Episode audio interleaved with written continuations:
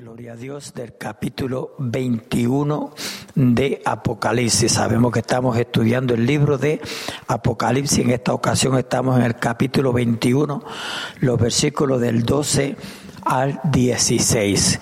Gloria a Dios, aleluya. Santo es el Señor. No sé si alguien puede ayudar con el micrófono. Gloria a Dios, aleluya, Benjamín. Eh, Ayuda, gloria a Dios, este Benjamín este Tony, gloria a Dios, aleluya. No pueden pedir cambio porque son hermanos. Gloria a Dios, aleluya. Maravilloso es nuestro Dios. Al principio del libro de Apocalipsis, ¿verdad?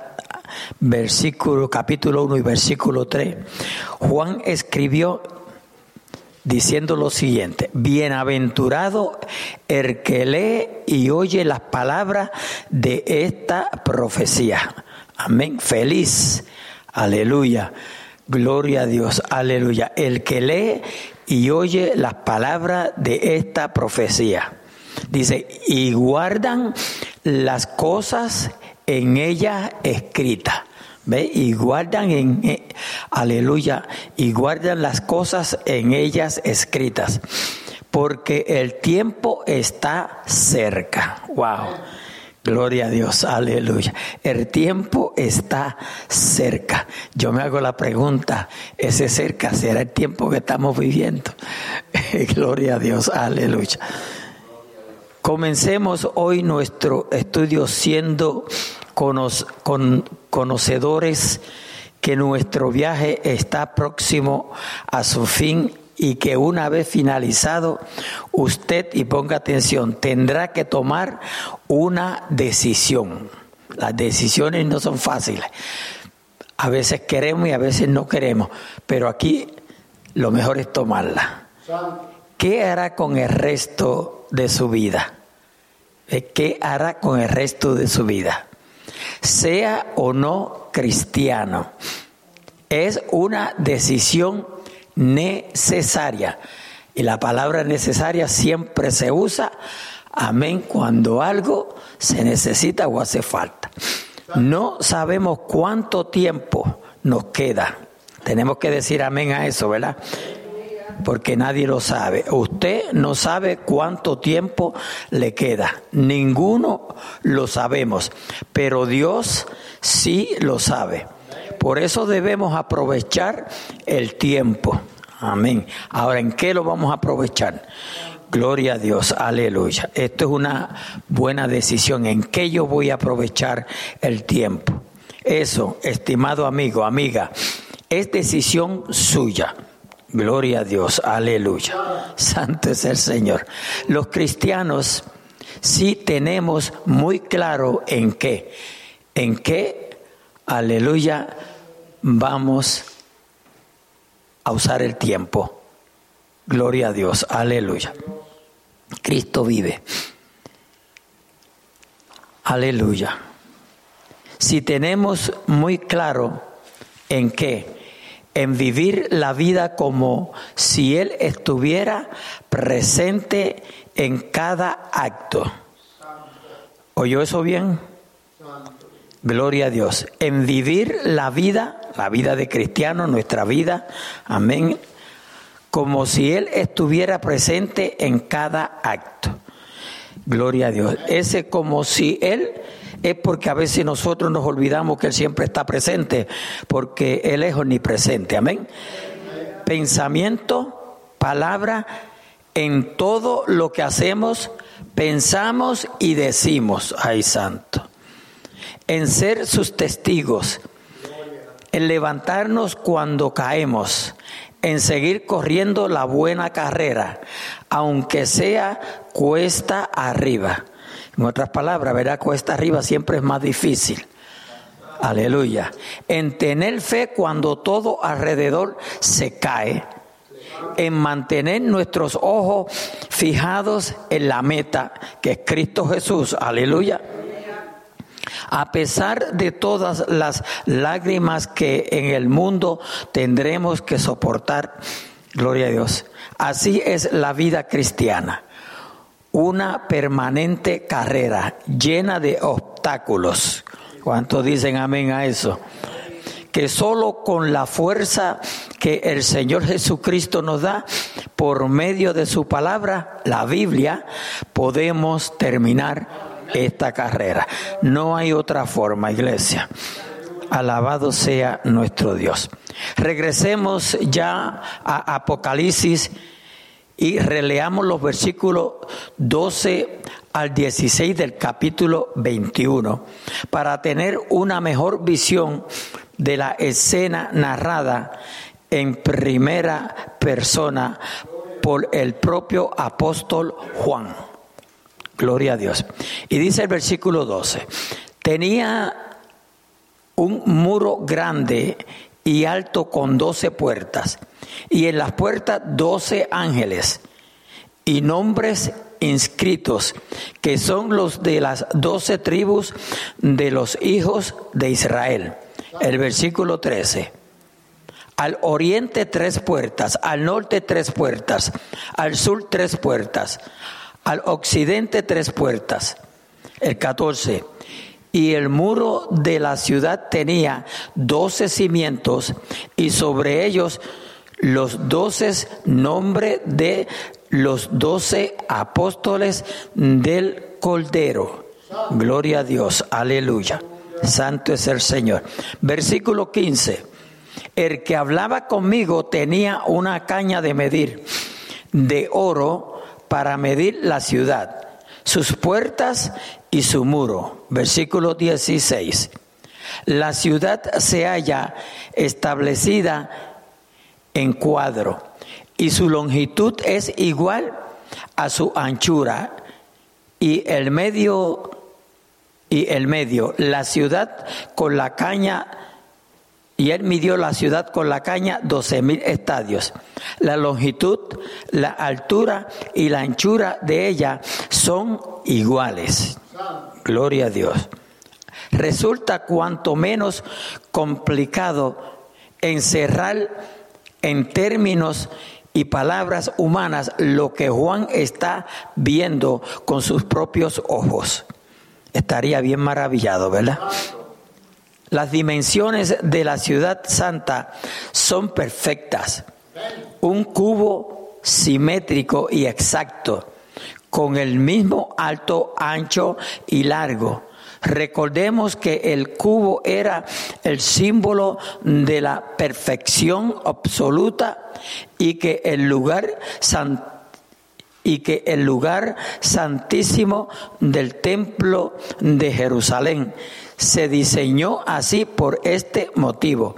Es como si la ciudad santa fuese toda ella un lugar santísimo. Las dimensiones que Juan menciona son enormes. El ángel midió la ciudad con la caña doce mil estadios. La longitud, la altura y la anchura de ella son iguales.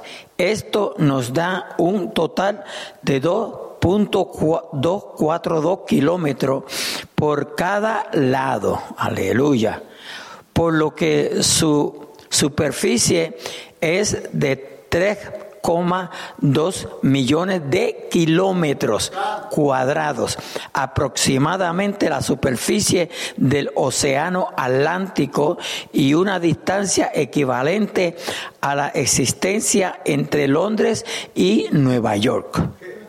Gloria a Dios. Estas distancias Aleluya. Analizadas en detalles por los doctores Seis, Walter Scott y otros, nos dan las medidas de una ciudad magnífica e, e impotente, como no podía ser menos para una ciudad cuyo maestro arquitecto ha sido el propio Dios. Todo lo que Él hace es bueno abundante y perfecto, aleluya. Gloria a Dios, gloria a Dios. Y eso también es aplicable a lo que Él hace o puede hacer en nuestras vidas. Aleluya. ¿Verdad? Claro que sí, amén. todo lo que Él hará con nosotros y a través de nosotros es bueno, abundante y perfecto. Esta ciudad ha sido diseñada por Dios y construida por, por su Hijo, el Señor Jesucristo. Gloria a Dios, aleluya. Ahora, volvamos ahora a leer el versículo 17 y 18 de este capítulo 21 del libro de Apocalipsis. El 17 lee de la siguiente manera, y midió su muro 144 codos de medida de hombre, la cual es de ángel. El 18. El material de su muro era de jaspe, pero la ciudad era de oro puro, semejante al vidrio limpio. Gloria a Dios. Si ahora comparáramos la altura de la muralla, unos 65 metros con el tamaño de semejante ciudad, vemos que no hay comparación posible. Ello nos indica que la muralla no puede estar pensada para la defensa, porque todos los seres hostiles, humanos, espirituales, ya, y ponga atención, han sido arrojados al lago de fuego y ya no pueden hacer daño a la iglesia de Dios. Y la iglesia de Dios somos los creyentes en Cristo Jesús. No son, aleluya, no son edificios, no son nombres. A su nombre gloria. Aleluya. Parece entonces que la única razón que permite la muralla es delimitar los perímetros de la misma. Gloria a Dios. Aleluya. Dios está mucho más interesado en incluir a más personas que en excluir. Gloria a Dios. Y sabemos que el propósito es salvar las almas, o que las almas sean salvas. Pero a eso vino Cristo. Amén. Para que todo hombre sea salvo. Lamentablemente no todos ya sabemos que han sido salvos. Gloria a Dios. Aleluya. El apóstol Juan nos relata que la ciudad era de oro puro, tan puro que parecía vidrio transparente. Ello nos recuerda una característica de la Jerusalén terrenal, la ciudad eterna, la capital de Israel. El historiado, el historiado Josefo escribió así el templo de Herodes. Ahora bien, la cara exterior del templo por la parte de la fachada estaba totalmente cubierta con planchas de oro de gran peso. Gloria a Dios. Y a los primeros rayos del sol naciente reflejaba tan fierro resplandor que obligaba a quienes querían contemplarlo a desviar la vista como si estuvieran mirando al mismo sol. Josefo, las guerras de los judíos, 5, aleluya, 5, 6, dice, Juan continúa hablando de los doce cimientos de la ciudad.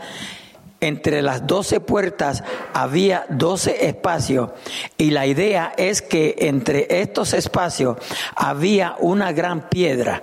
Es posible que Juan tuviera en mente las grandes piedras de los cimientos del templo de Jerusalén en el pasaje que acabamos de citar, Josefo menciona que las piedras de los fundamentos del templo de Jerusalén tenían casi 20 metros. Dios mío, casi nada. Aleluya casi 20 metros de longitud, dos y medio de altura y casi tres de anchura el versículo 14, Juan dijo que las piedras llevaban inscritos los nombres de quién?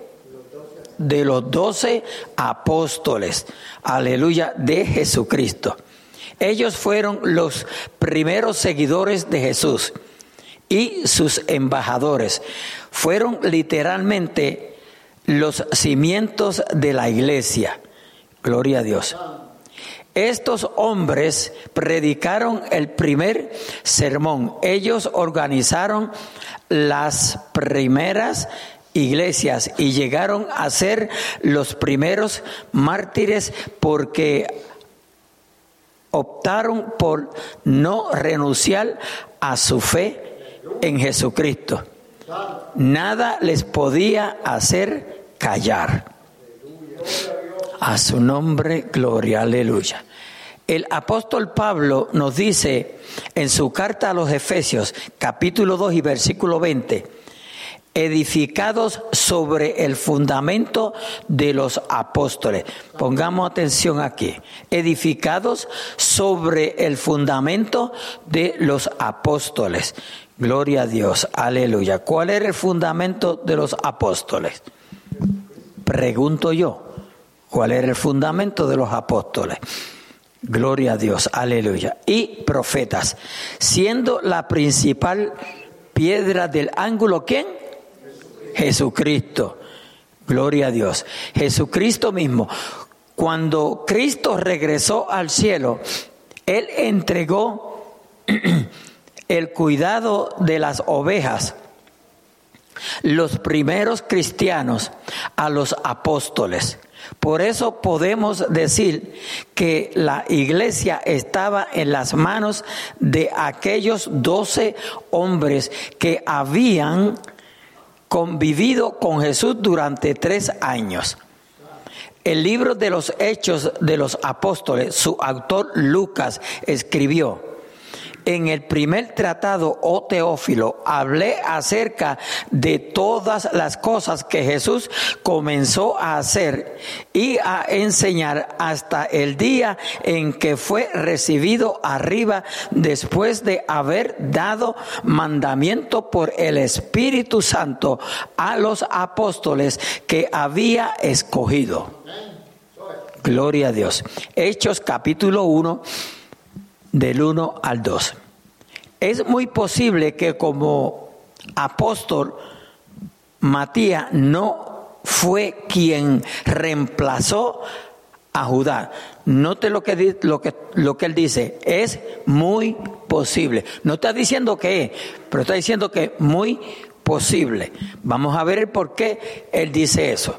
Gloria a Dios. Es muy posible que como apóstol Matías, usted sabe que Matías fue el que se escogió, escogió en vez de Judas, no fue quien reemplazó a Judas, sino Pablo. Vamos a ver por qué él piensa que fue Pablo. De hecho, Matías nunca más es mencionado en las escrituras. La decisión de buscar a alguien para reemplazar a Judas, el traidor, podría haber sido más un impulso del impetuoso Pedro que a la voluntad del Espíritu Santo, que, la voluntad, perdone, Aleluya, gloria a Dios. Podría haber sido más un impulso del impetuoso Pedro que a la voluntad del Espíritu Santo. Pablo, escogido directamente por Jesucristo. ¿Quién llamó a los apóstoles? Jesucristo, ¿verdad? Jesucristo fue el que llamó a los apóstoles. ¿Quién escogió a Matías? Los apóstoles. ¿Quién llama a Pablo? Jesucristo.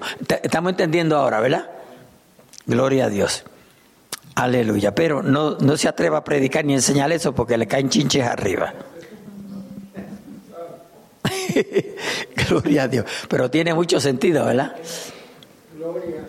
Pablo, escogido directamente por Jesucristo, cumplió bien su función, fundó iglesias y expandió el Evangelio casi por todo el mundo conocido por aquel entonces. Gloria a Dios. Cumplió bien la comisión, ¿verdad? Aleluya. Gloria a Dios.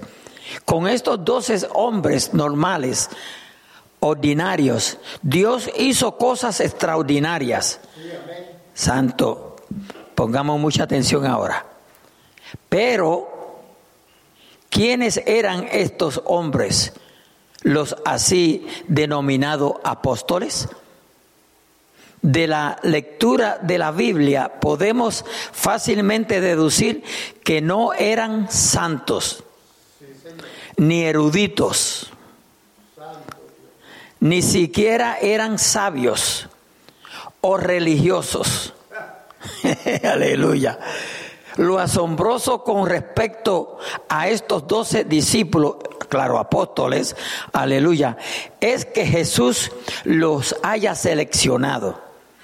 Entre ellos había uno, unos sencillos pescadores, un odiado recaudador de impuestos, aleluya, Mateo, ¿verdad?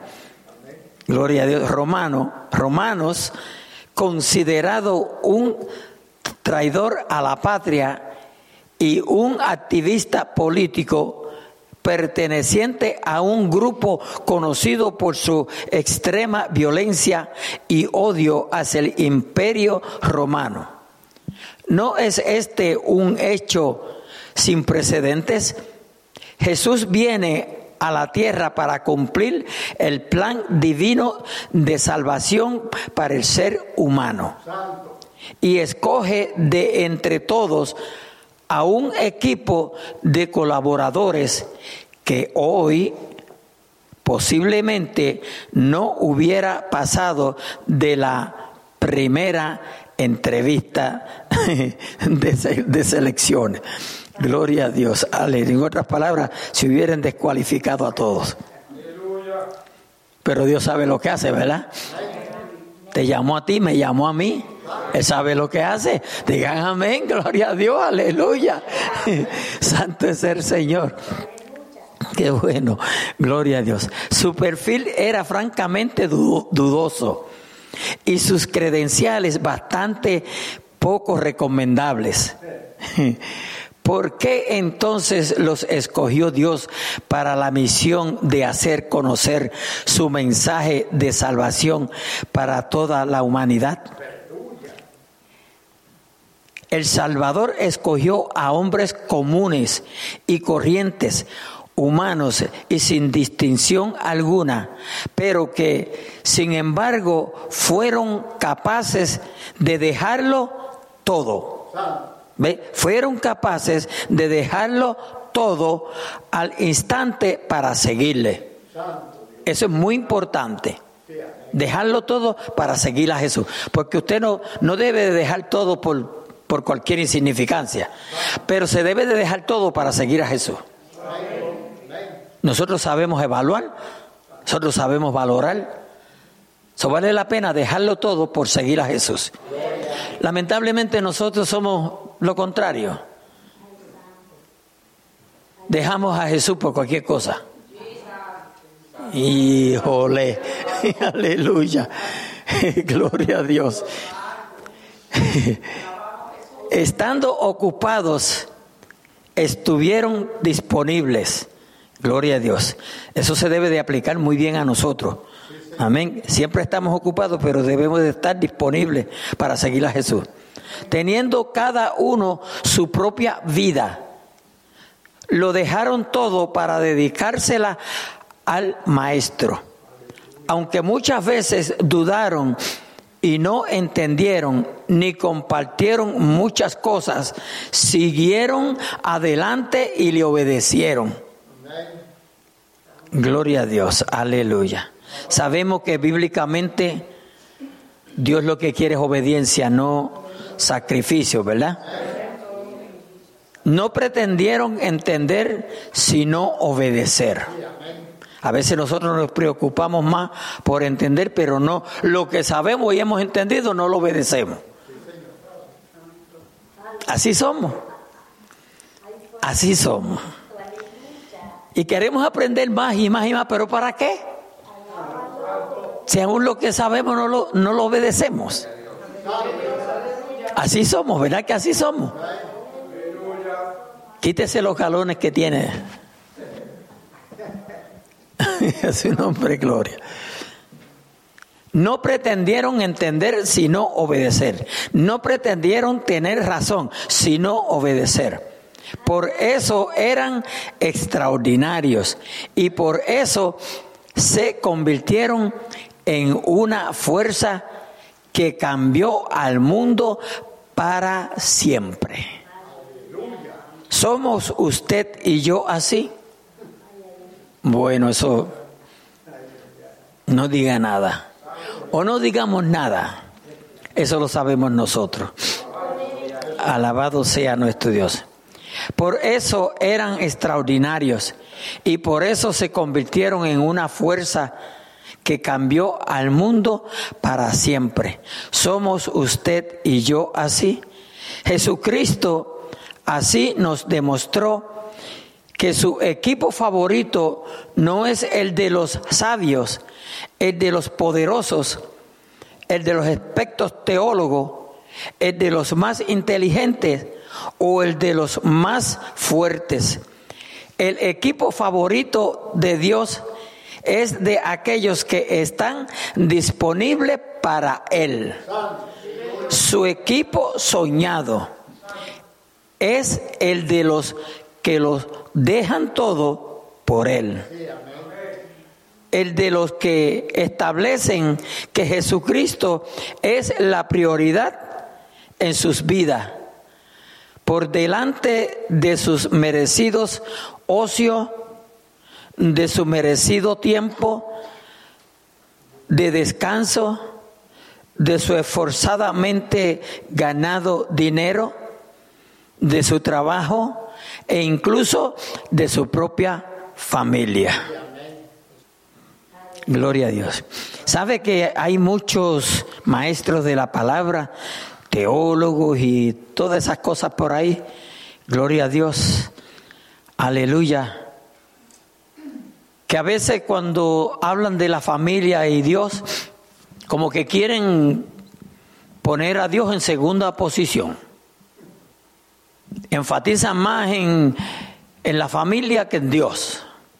Y la familia juega un papel bien importante entre nosotros. Lo juega bien importante. Pero jamás se podrá comparar con la importancia que tiene Dios o que debe de tener Dios para cada uno de sus hijos. Jamás. Porque la familia se hace de un hombre y una mujer. Aleluya. Luego vienen los hijos. Pero así van creciendo. Se mueren los padres. Los hijos se dispersan como ovejas. Aleluya. Se casan y así sucesivamente. Hay veces como, por ejemplo, en este país, luego ni nos visitamos. ¿Estamos hablando verdad o no? A su nombre, gloria. Ni nos visitamos. Se sabe de hijos que le han prohibido a los padres ir a la casa. De padres que le han prohibido a los hijos entrar a la casa. Y este país se especializa en eso. Si este país se especializa en eso. Gloria a Dios. Pero eso no es para nosotros, ¿sabe? Yo sencillamente estoy talking, I'm talking. estoy solamente hablando. Pero tenemos que estar alerta, pueblo. Tenemos que estar alerta. A su nombre, gloria. Usted como padre, como madre, siempre tenemos que estar alerta porque una palabra, un consejito, dos palabras de, un padre, de una madre, vale muchísimo. Muchísimo. Aleluya. Dice, y la pregunta es, ¿calificaríamos usted y yo para formar parte de ese equipo? Qué pregunta, wow. Repito, y la pregunta es, ¿calificaríamos usted y yo para formar parte de ese equipo? Otra pregunta que nos la vamos a contestar nosotros individual. Tony, dame el micrófono al hermano Benjamín. Gloria a Dios.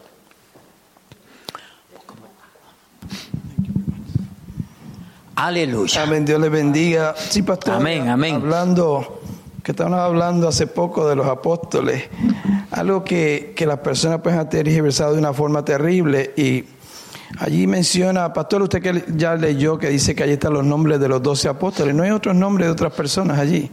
Y esa es una pregunta de estos que se creen apóstoles hoy con tanto título, con tanta ¿cómo diríamos?, opulencia, que se quieren ser más grandes que nadie y aquí todos somos iguales.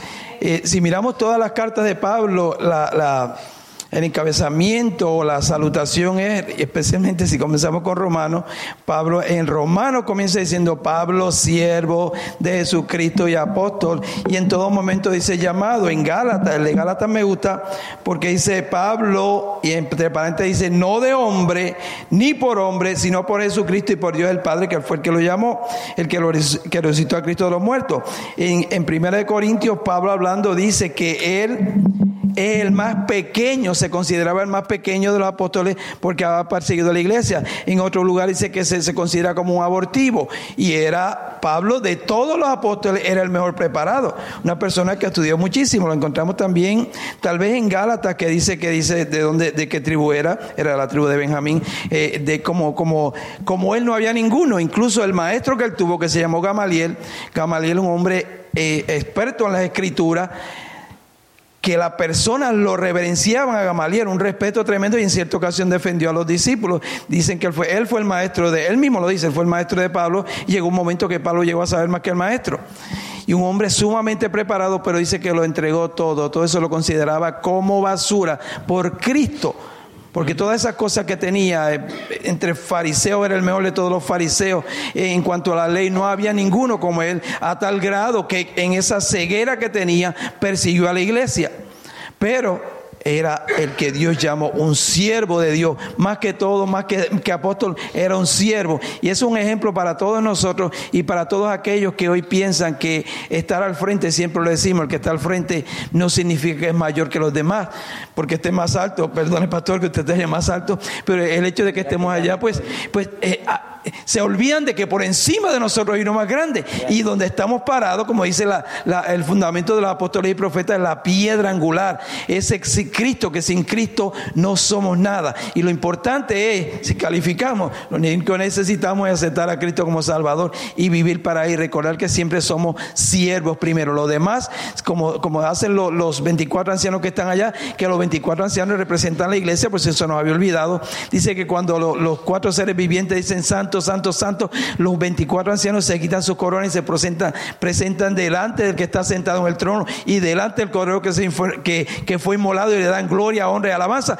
porque es el que merece toda la gloria. Nosotros que nos den gracia, la gloria y honra para el Señor, pero toda la gloria, toda la honra, como dice el cántico, es para nuestro Señor y Salvador Jesucristo.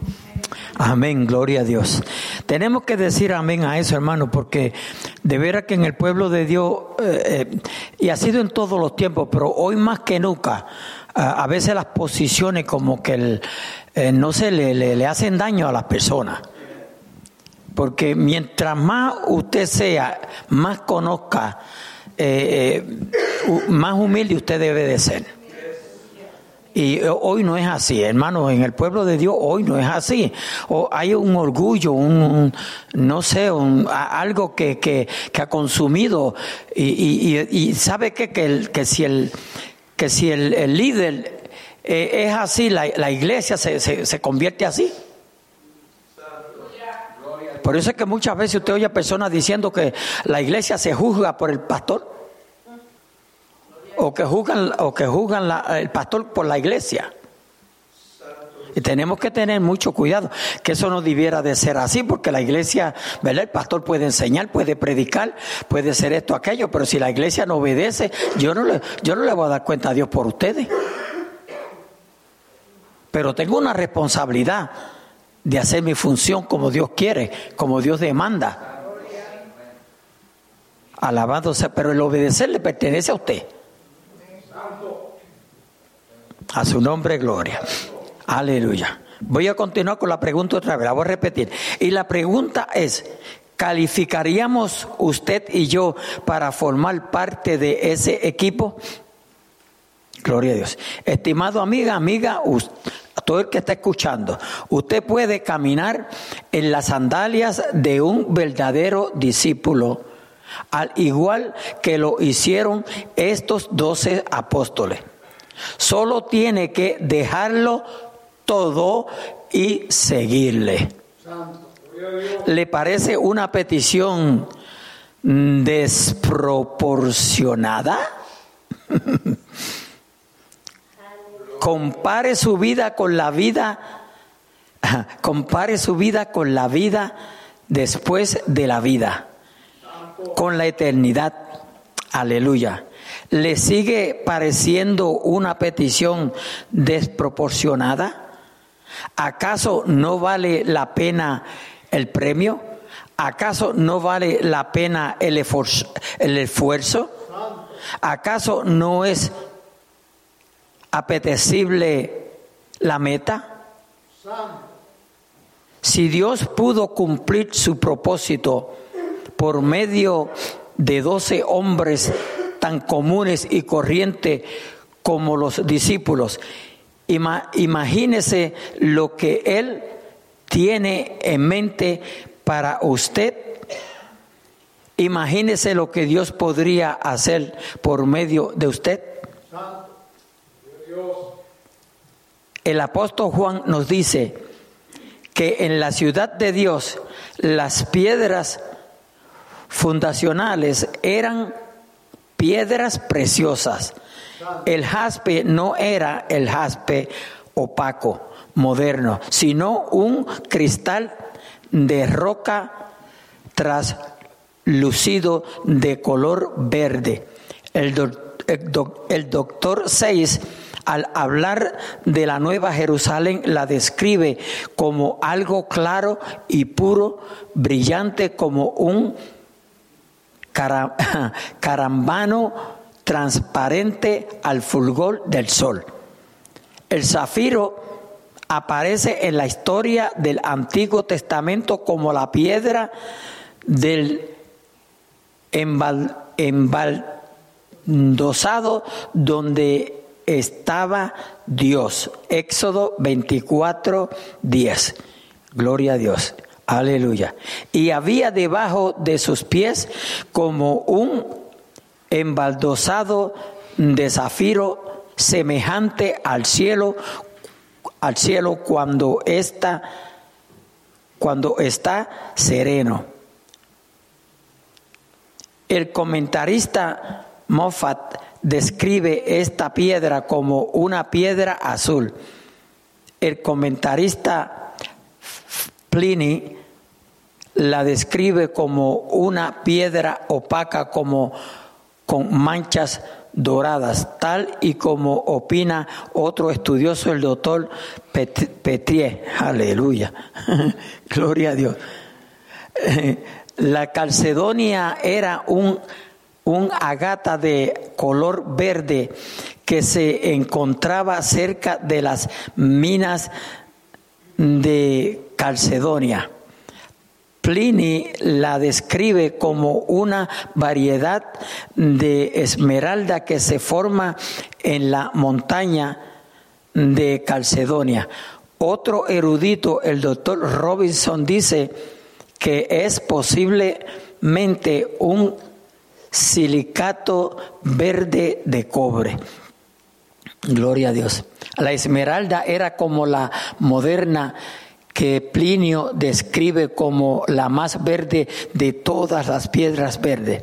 El onice era blanco, interrumpido por capas de capas de rojo y marrón.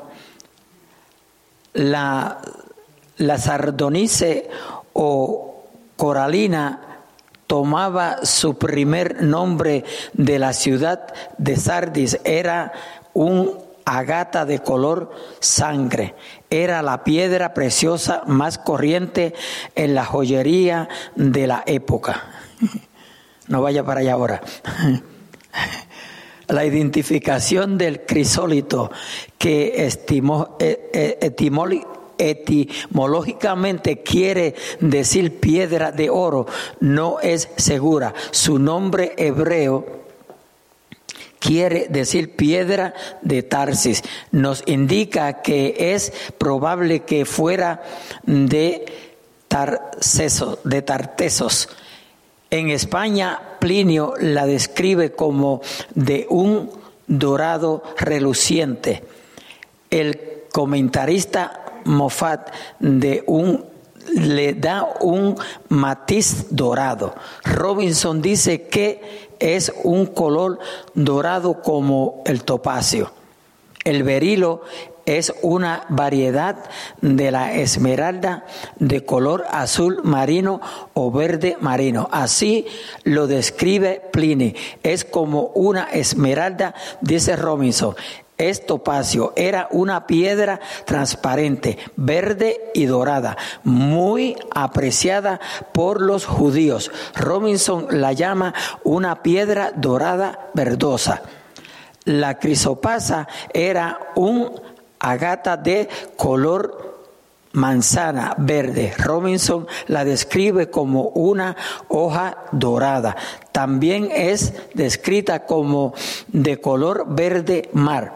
El jacinto es descrito por los, por los escritores antiguos como azul, púrpura, violeta. E, es probable que fuera el equivalente del moderno zafiro. Es de color violeta, recuerda la flor del mismo nombre. Pliny le da un color violeta. La amartista se describe como semejante al jacinto, pero más brillante. Su color es púrpura, aunque la Enciclopedia Bíblica Internacional estándar la menciona como rubí. Aleluya. Robinson, Robinson la describe, eh, no, no, se, no se entusiasme, amén, con tanta piedra que yo estoy mencionando aquí y le dé por irlas a comprar. La describe como de color púrpura. La pregunta es, estimado oyente, ¿tiene estas piedras algún simbolismo? Ocho de estas gemas coinciden con otras tantas incrustadas en el pectoral del sumo sacerdote de acuerdo con Éxodo 28, 17 y 20. Quizás Juan tuviera en mente dicho pectoral para describirnos que en la ciudad de Dios todos seremos sacerdotes de Dios. También es posible que Juan pretendiera hacer notar el resplandor de la ciudad en la que hasta los cimientos eran piedras preciosas de un valor incalculable. Pero lo más, pero lo más increíble es de, de las piedras precisas es que cada una de las puertas de la ciudad fueran una gran perla. Aleluya. En la antigüedad las perlas eran las joyas más valoradas.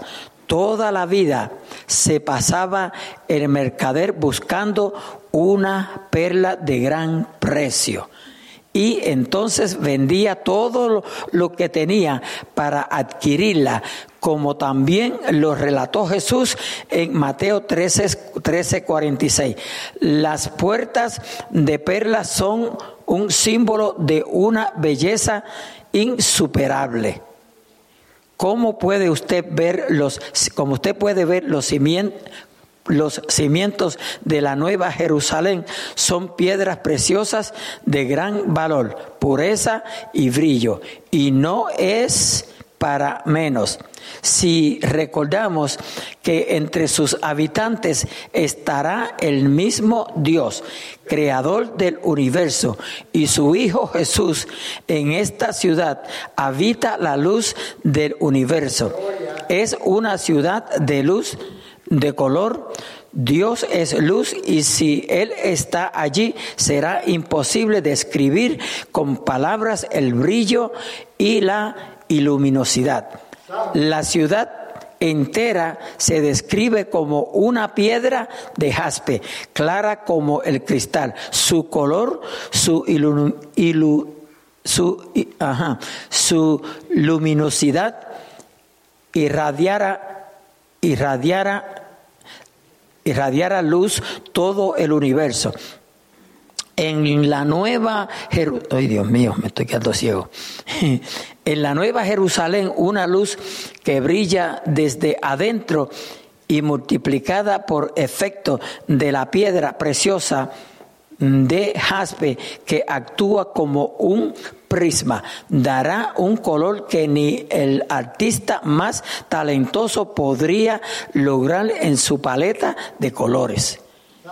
Bien, estimados Estimado oyente, hasta aquí nuestro programa de hoy. Solo restan dos estudios más para finalizar el libro de Apocalipsis y le invitamos a que no se pierda el final del mismo en el que hablaremos del río de la vida que recorre la ciudad eterna, del árbol de la vida que habita en medio de la misma, la gran invitación final y la gran advertencia, final de Juan. Y nos despedimos de usted, gloria a Dios, y nos despedimos de usted con el siguiente pensamiento. Hoy hemos hablado del cielo, de la ciudad de Dios, en la cual habitará, habitarán los creyentes eternamente en la presencia de Dios. Una ciudad perfecta para una iglesia perfecta, transformada a semejanza de Jesucristo. ¿Oyó eso bien, iglesia? Una ciudad transformada para una iglesia perfecta, transformada a semejanza de Cristo. Gloria a Dios. Pero esta es una ciudad futura. Es nuestro destino, nuestra meta, pero no es nuestro presente. Apocalipsis, último libro y colofón de la Biblia nos anima a mirar hacia adelante, pero una vez hecho esto, debemos mantener la mirada en el cielo, pero con los pies en la tierra. Y mientras nuestra futura ciudad en el cielo está siendo edificada por el mismo Jesús, tal y como Él nos prometió, aquí abajo hay otra casa que debe ser construida y edificada por usted mismo. Y podríamos decir que esta es, sin lugar a duda, la casa favorita de Dios. Alabado sea nuestro Dios. ¿A qué casa nos estamos refiriendo? Si usted guarda agradables recuerdos de su hogar, de la casa en la que se, en la que creció, nos comprenderá, nos comprenderá muy bien. Si acaso Dios llegara a añorar algunos de los lugares en los que fue adorado aquí en la tierra, ¿cuál sería ese lugar? ¿Sería el tabernáculo de Moisés? El tabernáculo de David, el templo de Salomón, desde el tiempo de jardín de Edén, Dios ha estado escudriñando la tierra en busca de hombres y mujeres que le rindan una sincera e íntima adoración. Aleluya, ¿se acuerdan de el capítulo 4 de Juan? ¿Se acuerdan o no? ¿A quién está buscando Dios? Verdaderos adoradores que le adoren en espíritu y en verdad. Aleluya. Una sincera e íntima adoración. Personas corrientes, pero entregadas a Él. Capaces de renunciar a cosas lícitas por su causa. Y algunas veces encontró a hombres y mujeres que así lo hicieron y sus nombres forman parte de la Biblia. Pero otras muchas veces su búsqueda fue en vano y no halló corazón dispuesto a rendirse incondicionalmente a Él. ¿Qué, sucedería si hoy reconstruyéramos los magníficos templos y santuarios antiguos? ¿Vendría Él a moral a ellos? Y si edificáramos magníficas iglesias con altísimas cúpulas y costosos adornos, ¿vendría entonces Él a moral en medio de nosotros? Posiblemente no. ¿Por qué? ¿Sabe usted cuál es la casa favorita de Dios? La casa favorita de Dios es, querido amigo, amiga, todo el que está escuchando, que nos está escuchando usted mismo, usted en la casa usted eh, usted es la casa favorita de Dios. Su cuerpo donde él habita. Y si usted la edifica, él la habitará. Dios no desea morar en un templo de piedra, sino en usted. Y cuando usted recibe a Jesús como su Salvador personal y como el Señor de su vida, la Biblia dice que algo sorprendente sucede. Antes usted estaba espiritualmente muerto y ahora está espiritualmente vivo. Es decir, antes, antes, usted estaba muerto y ahora vive. Y Dios mismo viene a morar en su vida. ¿Cuántos saben eso? El Espíritu Santo viene a morar en usted. ¿Cuántos saben eso? Por lo tanto, será un templo para Él. Gloria a Dios, aleluya. Santo, santo, santo es el Señor. Cristo vive y reina. Deje ver cuánto me queda por aquí. Gloria a Dios, aleluya. Apocalipsis capítulo 21 y 22. Gloria a Dios, aleluya. Eh, ese es el último versículo. Right? Gloria a Dios. Continuamos Apocalipsis 21.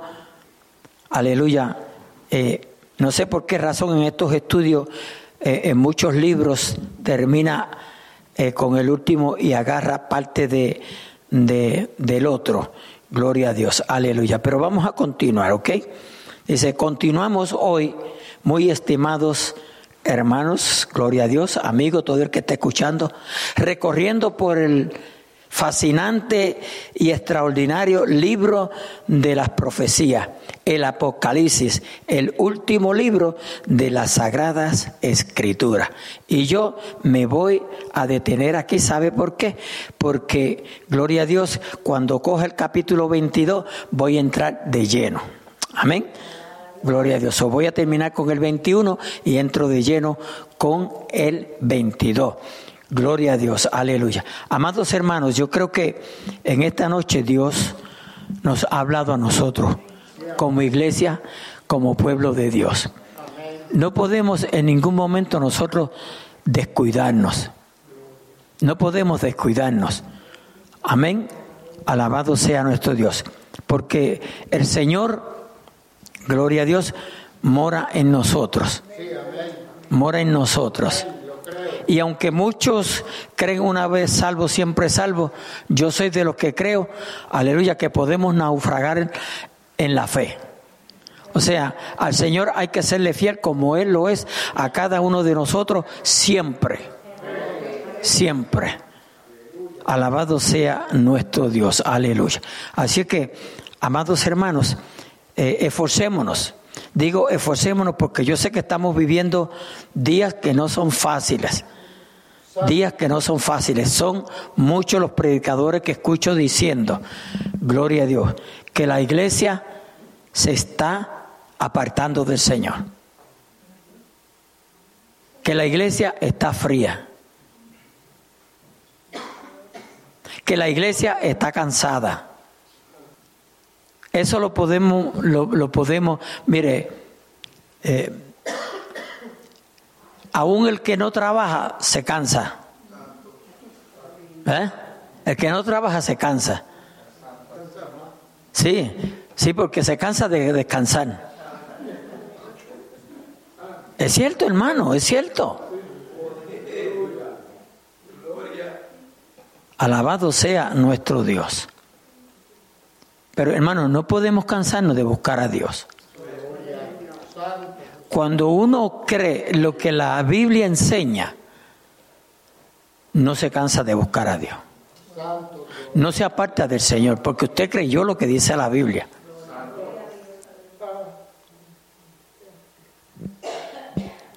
Yo me he quedado sorprendido porque yo nunca, nunca había estudiado el libro de Apocalipsis completo como lo hemos hecho en esta ocasión. Y esto es lo que ha hecho para mi vida. Yo digo, estoy hablando de mí, que me ha acercado más a Dios ¿Sabe por qué? Porque ¿quién, quién quisiera pasar por los juicios que vienen para el que aquí se quede? Para el que no se vaya en el rapto de la iglesia. Aunque hay un sinnúmero de gente diciendo que la iglesia no hay ningún rapto, que donde dice la, la Biblia que, que, hay rapto. Gloria a Dios. Que la, que la iglesia va a ser removida de, este, de esta tierra. Gloria a Dios. Pero yo sigo diciendo que el que no tiene esa guianza del Espíritu Santo para discernir lo que la Biblia enseña, tiene esos problemas. Los tiene. Mire, uno no puede ir a, estudiar la Biblia sin hacer una oración, por lo menos que sea una. Señor, revélame. Señor, háblame. Porque cuánta gente no lee la Biblia y lo que están leyendo es un libro. En ningún momento Dios les habla a ellos, porque lo que están leyendo es un libro. Pero cuando nosotros leemos la Biblia, Dios nos habla. Dios nos habla. Es como si lo estuviéramos al lado escuchándolo. Pero lo que estamos leyendo somos nosotros. A su nombre, gloria. Por eso yo me cuido tanto cuando predico. ¿Sabe por qué? Porque se supone que el predicador trae el mensaje que Dios da. Y el predicador tiene que estar seguro que el mensaje es de Dios, no de uno. Pero ¿qué está pasando hoy en día, hermano? Todos los mensajes, la mayor parte son del del ser humano. Se habla más de divisiones, se habla más de, de, de, estupideces, perdónenme la palabra, que lo que trae son, son contiendas. Aleluya. Que lo que se habla de lo que Dios nos quiere decir. Pero nosotros sabemos discernir, sabemos escoger, sabemos lo que es de Dios y lo que no es de Dios. Porque la misma Biblia enseña que lo oigamos todos. ¿Verdad? Retengamos lo bueno. No lo que me conviene, lo bueno.